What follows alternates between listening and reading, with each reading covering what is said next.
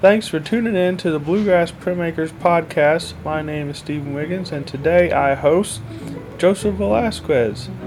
And he is one of the founding members of Drive By Press, a mobile printmaking press that would go to fairs, colleges, music festivals, and more, and print up woodblock t shirts live for people and give them to them and sell them. So we talk about the origins of Drive By Press how it fits into the history of printmaking and the current projects he has going on and all the amazing adventures he had as being part of Drive By Press. If you want to follow Drive By Press, go to drivebypress.com. Also, check them out on Facebook, Twitter, and Instagram. And make sure you also like, comment, share, and subscribe the podcast. Uh, we're on Google Play, iTunes, and SoundCloud. And let's get into this episode. So, you're listening to the Bluegrass Printmakers podcast, and today I have a very special guest on the podcast. We have Joseph Velasquez of Drive By Press. Um, Hello, thanks for having me. You're welcome. Thanks for uh, doing this. I know it was kind of crazy. Uh, seems like every time I do a podcast here, there's like Skype fails me or Google Hang- Hangouts fails me. So um, I really appreciate your flexibility. hey, no problem. You know, man. Much of the way is printmaking, man. You know. Yeah, exactly. You print. Sometimes process leads and you gotta follow. Exactly, and uh, with technology, it's even crazier. So um, I just wanted to well, say thank you and welcome to the podcast. And I also wanted to say, um, shoot, that's the wrong way. I wanted to say, um, well, for those of you that um, aren't familiar with Drive By Press, maybe could you introduce them to what you're about and how you got started with Drive By Press and printmaking? Yeah, sure, sure. Um, I'll go in somewhat of a chronological order because it will make a little bit more sense with the timeline. Right. Um, but printmaking, uh, I was a uh, creative writer, uh, English major in college, and I had to take my fine art credit. And I walk into the studio, and I see this guy that this is like a little bit slightly shorter and uh, a little stockier version of myself, plus like 20 years and I see this guy, he's pulling a print right off of a block, and I'd never seen this before. And I see him pulling up, and I was like, hey, what's that? And he said, this is a woodcut, and I just pulled a print, and I was like, man, that is amazing. And it was something of a ridiculous image. It was like Dracula and like a hot rod cruising down the road with the mummy. And it was, it was just like a fun image. Like it just like, like it was fun to create. And this guy goes, here, you can have it. And I said, I can have this? And he's like, yeah, watch, I'm going to make another one. Wow. And he just started inking up the block right there, and I was captivated. Right. And I was like, you know, what is this? And, you know, that guy is John Hancock of oh, the uh, Mason nice. Hancock brothers. And, you know, one of the, the big daddies of the outlaw printmakers. So that was my print papa. And from that point, um, you know, he I kind of followed in his shadow when he went to Frogman's print and paper workshop in Vermillion, South Dakota. And that summer, I took a workshop, and Michael Barnes was teaching the uh, a monoprint workshop, man.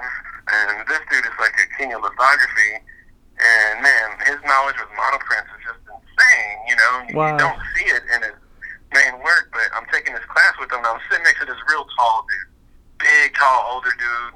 You know, uh, he's just like real excited. We're like, hey man, can I see your sketchbook? And I'm like, yeah. And they're like, hey man, that one's pretty cool. You, you should do this. And I'm like, hey, thanks. And you know, we're going back and forth. And I was like, can I see your sketchbook? And we're just talking. And I go to lunch, and this kid walks up and he goes, hey man, uh, uh, are you buddies with Bill Fick or what? You guys are just going back and forth. And I was like, who? Oh my and he was gosh. like, that's Bill Fick. And I was like, who's Bill Fick? And he was like, you're an idiot. You don't know. and I had no idea, but you know, I got. Uh, I was sitting right next to this amazing printmaker in his own right, right next to him, who was just taking the class like I was. Right. And was as humble as could be. And that's another thing that just really captivated me about printmaking is, you know, the, the degrees of humbleness and of mentorship that exists with, you know, uh, an unspoken like uh, you know club that we have together of process. We're talking Right. about a technique and a process that was the guild system, man. And you couldn't go to school to learn it. You had to study with somebody and apprentice. And they didn't want to just show anybody because then you're going to open up a shop and you're going to take bread out their mouth. So they Right. were very safeguarded with this information back in the day Mm-hmm. now that we got it in academia, uh, when we get these cats that know all this stuff and they got this willingness to, to share it, it's for the love of the process, man. It's for the love of the continuation Right. uh, to see where it goes. And that love right there, that's what like captivated uh, the next move, which was nice. You know, after Frogman's for a couple summers, I then uh, gained some attention in my portfolio, and I was offered a ride with uh, University of Wisconsin Madison. So I got to go to school there. And man, I'm you know small town kid, man, and that school was kind of intimidating because I went in there fully aware that it was the number one printmaking school. And, you know, I felt so out of my element when I first got there. Right. And um, not only just because I came from a small school, man, but also I was, you know, the only person that was Latino, and you know, um, it was kind of exotic there, and I totally played up on that conceptually later on. Um, you know, and I found out that the snow wasn't the only cold white thing there. uh, but I really enjoyed myself, man, and I, I, Right. I, I would never disparage. I, and when I was there, we really learned, and it was emphasized, the history of Western printmaking. Right. Okay. You know, we we didn't just focus on process, and so you know, we we knew about Senefelder, man, and Senefelder, when he came up with lithography, man, he literally put a stone in a suitcase, right? Got a dowel rod, put a scraper bar, made a tympan, and he walked around Europe, uh, giving demonstration on a process that he created. Oh my gosh. And you know, there's there's no other process that we know of. Or we know the originator, and we know Alois Senefelder did it with lithography. And this dude was the first walk by press. And he would yeah. walk into places. He would ink up the stone. He would blow their minds because the image wasn't there, and it just comes up like magic. Right. He'd put the paper down. He would collapse the suitcase. He would tighten up the belt, crank it through, open it up, and people were like, "What?" I mean, it was the most mobile printer right there. Right. And Right you know, this is before copyright and trademark, man. So after this dude went and showed everybody that, they were like, "No, no, thanks, we don't want to buy it." And Then he left, and then they just copied him. Oh and my he died a gosh. poor and broke man. Dang. But, so you know, we grew up learning that history there in Wisconsin. We we learned about uh, Vandercook and about why those presses are out. We learned about why the Midwest was so heavy in uh, printmaking and why some of the top uh, printmaking lithography schools were right there in the Midwest. Mhm. And you know, it's because of industry. It's because of industrialization at the time when all that stuff was printed on lithostones. Man, there was all these presses in Chicago. And you talk to some of these old printmakers from back in the day right there, and you come to find out when many of those shops closed, they were literally throwing lithostones into Lake Michigan. What? So You they know, and wouldn't use Yeah, man. Yeah, well, at that time, like it was just the changing of the technology. Right. Academia didn't have it, and many of the presses were donated to the closest, largest local universities. And so that's why you had this emergence of the print programs uh, because they had all the gear, and so then the schools just went out, and found the right people to come plug in to you know, to teach those processes. Wow. And so, you know, yeah, we learned that there, and that got us, you know, all right, all right this is where we're going with printmaking, and, all right, you know, being a little bit out of place. And I teamed up with another guy from the South, Greg Manning. He was from Nashville, Tennessee. I'm coming up from Austin, Texas. Huh. We're living now in Madison, Wisconsin. There's a lot of snow. And to be honest, man, the first time I had ever seen snow was in a damn Thomas Kinkade painting. You know, and then I right. get up to Yeah. Wisconsin and, The and man, painter it of light. cold and it burns.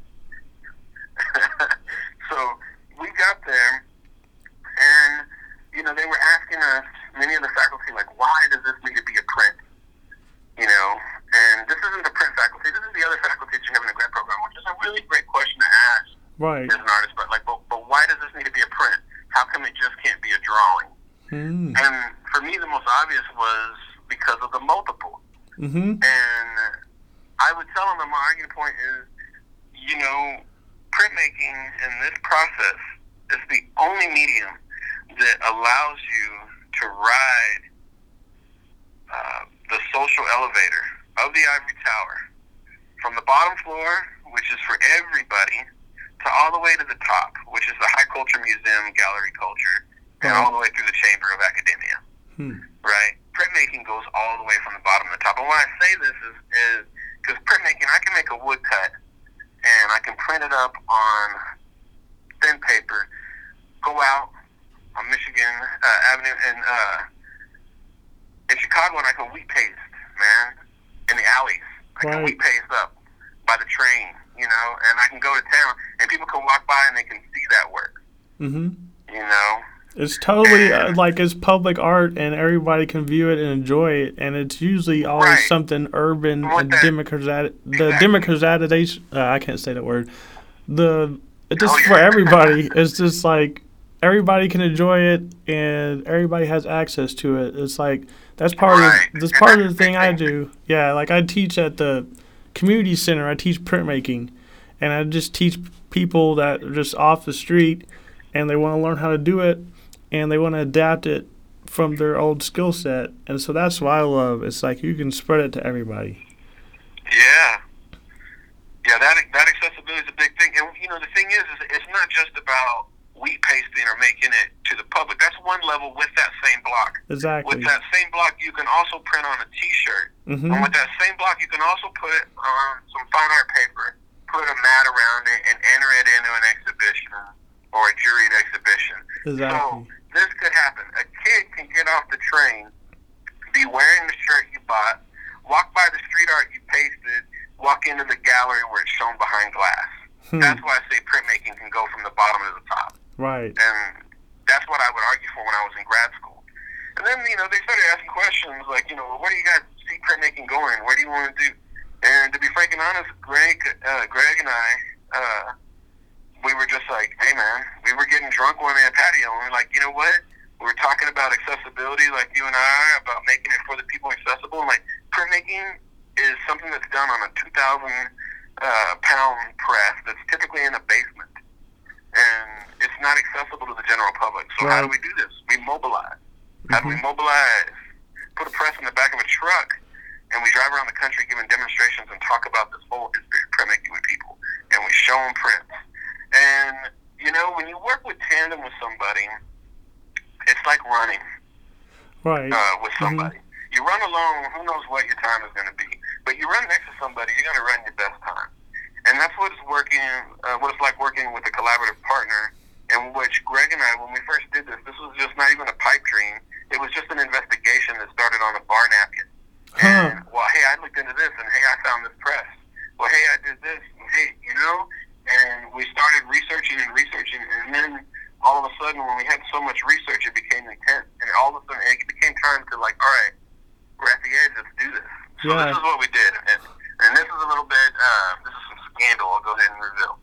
So Greg and I, we were getting set for the uh, printmaking conference that was going to be held in Madison, Wisconsin hmm and we knew it was coming. Our school was hosting it.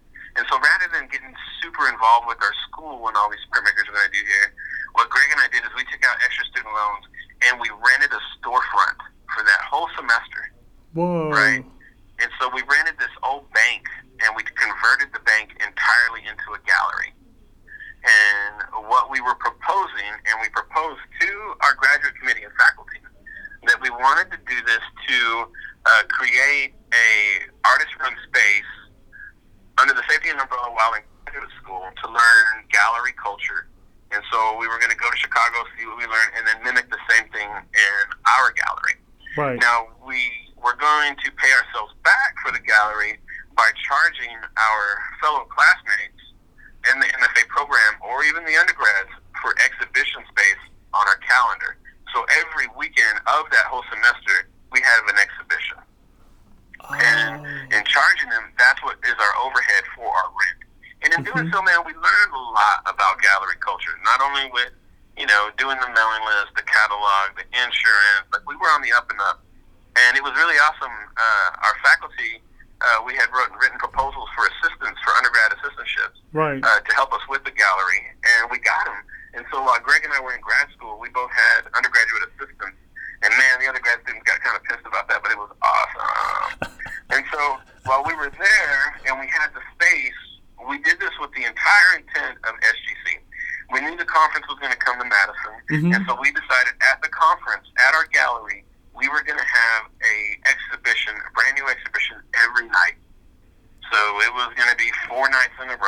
Nice. Boom, boom, boom, boom, boom. Yeah. Of different stuff, you know. Yeah. And we Cannonball Press got their own show. The Hancock Brothers got their own show. We had a Dress to the Nine show.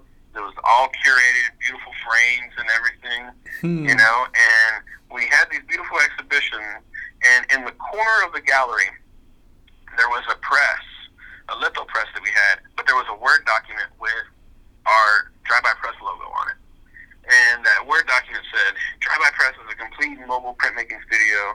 We have mobilized a printing press in the back of our vehicle and are set to, uh, and are country, giving print demonstrations, uh, historical lectures on printmaking, contemporary trends, and sharing art from over 200 artists Wow. across the country. And uh, we are booking show. We are booking uh, visits for this fall. Uh, please take our card and contact us. And we put that out there, and we got about 30 schools hit us up. Dang. And then, mind you, Stephen, when the school said yes, Yeah. All we had was the word document. We didn't have any other stuff but our research. And Oh like, well, shoot. man, it, it comes time. And so we like literally sold our guitars. We took an extra job as banquet servers and we took out extra student loans. And then we went and we bought the press that we Huh. had and then we put in our car, right? Yeah. We got our press is a Rembrandt Pelican etching Rembrandt press. The thing was way too big for what we were doing. It was two thousand pounds. Oh my god! My truck went down like a lowrider. If I hit a speed bump, man, there would be uh, uh, sparks popping out.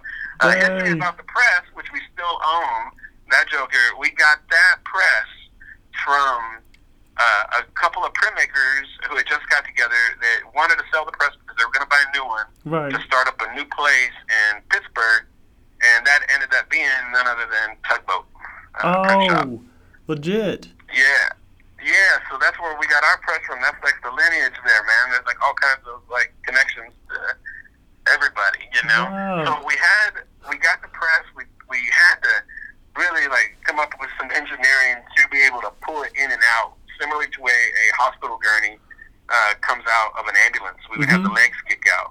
Yeah. And if your viewers can, uh, listeners can uh, check out the YouTube, you can see like the really old school version of us doing so in a pickup truck. And you can also see later a van, and you can see the tour bus. So you see the evolution of drive-by press. Nice. So after we got those schools, and we said, yeah, man, it was winter, it was cold, and we were like, let's get out of Wisconsin. So we took off, Stephen, and we, we would get to schools and we would give a demonstration. We talk about the history. We'd show all the prints. And before we took off, I emailed Tom Huck. I emailed Dennis. I emailed Bill Fick, the Hancock brothers. I emailed all the crew, and I said, "Hey, I'm going over here. I'm going to do this, man. And I don't know if we're going to make any money, but we're not even trying right now. We don't even know what we're doing. We just got a press. We hope we're not going off the road and we're going to die. You want to send us some prints? Heck yeah, Everybody man. sent us prints. Everybody sent us prints. So we would roll up into a school like gangbusters, man. We would throw prints everywhere, and people's minds just got blown. Yeah. And then to, we started running out of money after we finished that semester. We got back with literally like 40 bucks, and we thought we did something good. And we weren't trying to market this, man. It wasn't something that was going to be marketing, but it wasn't something that you can do outside academia. So we had Right. to say, man, how, how can we commodify, commodify this so we can make money out of it and uh, maintain? And the thing was, man, the thing that did it, t-shirts Yeah. Printing woodblocks on t-shirts. Man, woodblocks hadn't been printed up on fabric since way back. Oh. You know, since paper, since paper came around, there was no longer a need to print on textiles. Right. Okay. you know, so that went the way of the buffalo. And at no time had anybody ever mass-produced any relief block textiles for T-shirts specifically for graphic tees. Nobody Dang. had done that. So they innovated. That's innovating like crazy. It was on the fly. It was literally people bringing us stuff. Can you print on this? Can you print on this? And this kid brought this T-shirt Huh. out, and we were in Cincinnati at the time. I know exactly when it happened, and I know exactly what we printed. Oh. There's a printmaking artist from Dallas, Texas, Nancy Palmieri. She Mhm. gave us a woodblock of Hello Kitty in like a bikini bathing suit. So Hello Kitty's all leaning back like a supermodel, and, and she's got a fine little body right there, and uh, these kids just loved it. It had this beautiful floral background, wallpaper behind it, and it was like you know 12 by 16, and this kid had the shirt, and he was like, "Can this? Can you print on this?"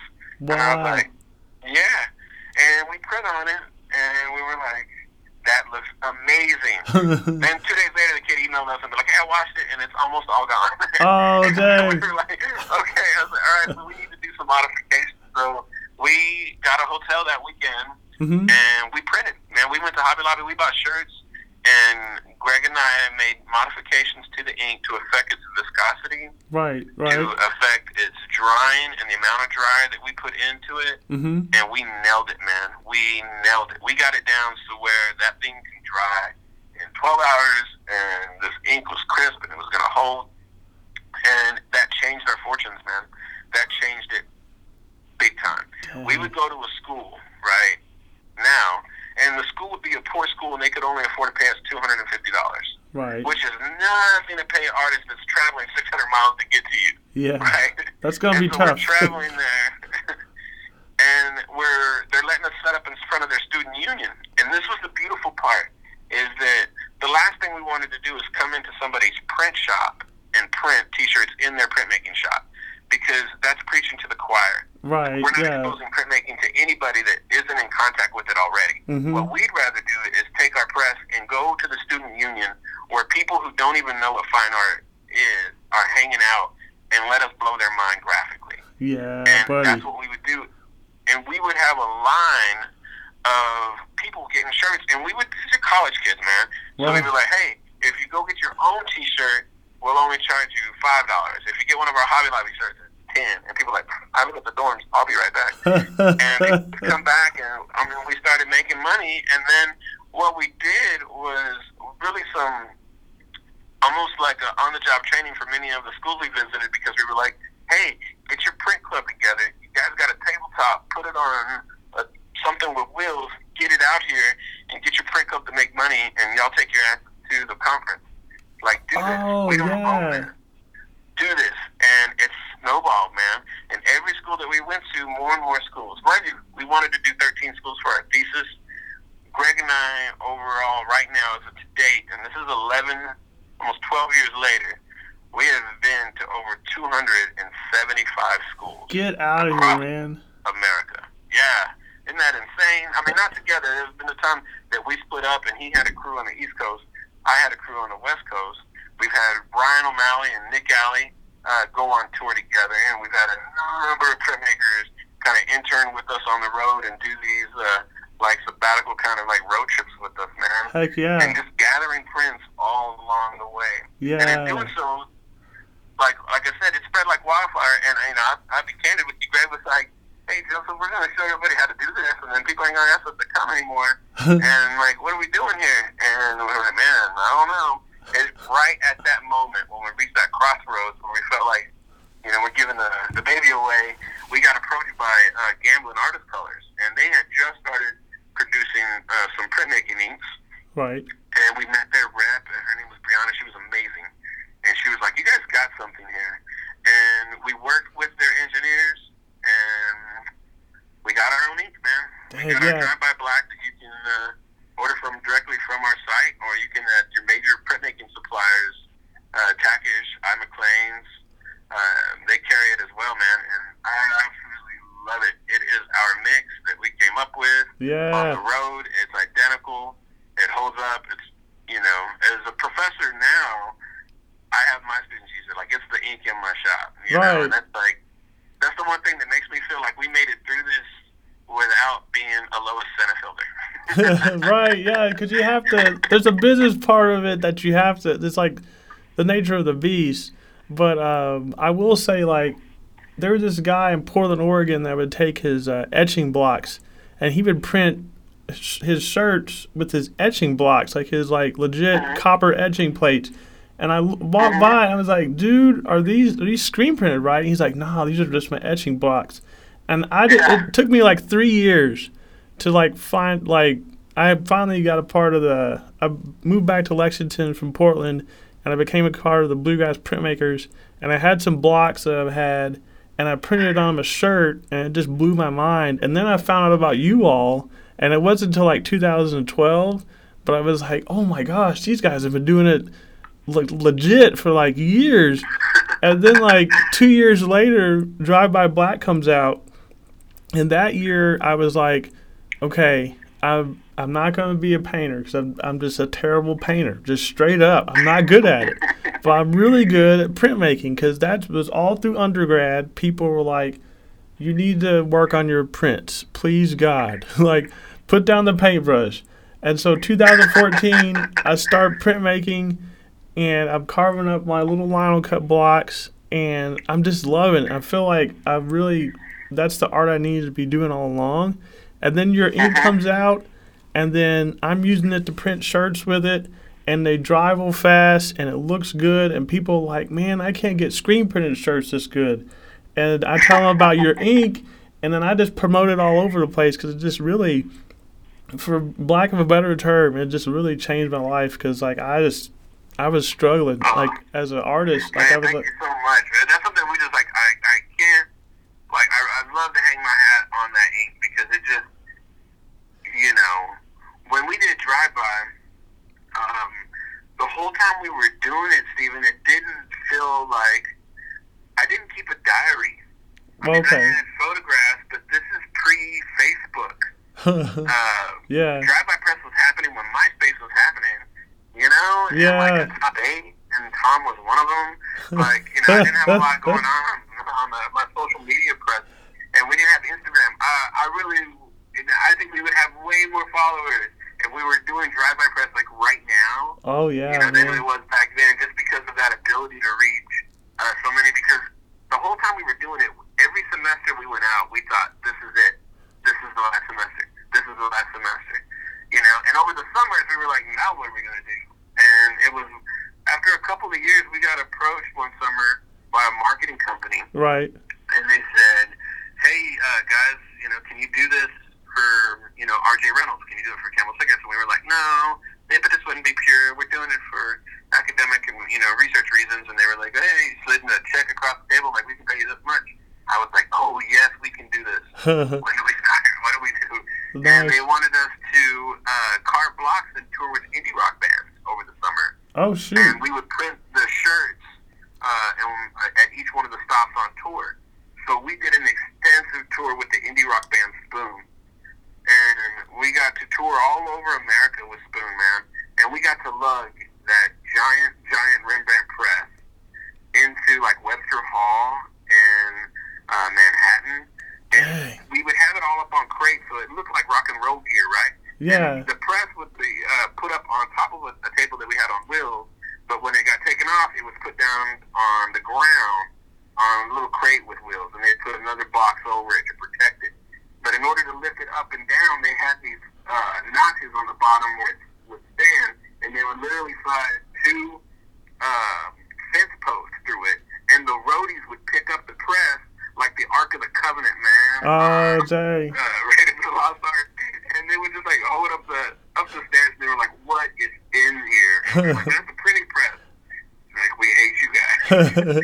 and Yeah. we, and as I was saying earlier about preaching to the choir, we had a two thousand pound press at Webster Hall in New York City, and we're printing wood blocks, and there's all these Brooklyn hipsters there, and they're like, they get it almost immediately. None of these kids are artists. Maybe there's like two or three from Pratt, but it's like a sold out concert. The Walkmen are playing, and these kids just like they get it. They were like, "Hey, you guys are printing those blocks on that shirt, and this is not screen printing." And there's only so many of these, so there can be thousands of a screen print. You're talking like maybe a hundred of these. Yeah. Yeah. Super limited. when Camel asked us to do this, man, they said, "Hey, can you guys do 250? Can you guys do 250 shirts a night?" And Greg and I were like, "What? 250 shirts a night and a gig mm, every other night and sometimes two nights in a row?" Oh my We were like, gosh. uh, yeah, yeah, we can do it. And Stephen, we had never done that before, man. We had never printed those numbers. And Heck what we figured is like, hey, you know what we'll do? We're gonna get sly. We know which designs are gonna be popular with the people. Right. gonna some of those and give us a running start. So let's pre-print 75, and they'll be ready to go. But the thing about it is, nobody wants a pre-printed shirt. Right. People want to see you do it, and you know what it is like. Because whenever you're printing with people and you're instructing them, when they pull that block off the paper or the shirt for the first time, and you see that epiphany go off, man, and their eyes light up, that is addicting as a printmaker. Yeah. Oh, you yeah. know? And like I, that's my favorite part of my day is when I pull a print off a block. It don't matter how it comes out. Like this is it, folks. This is it. This is gonna be it. Like it's a big deal, you know. Yeah. And it's never gone away. So all these kids get it. Everyone wants it. That night, Greg and I hand pull 325 T-shirts. Get out, man. That night, woke up with cramps, dude. My arms were just swollen like Popeye. Couldn't hardly move.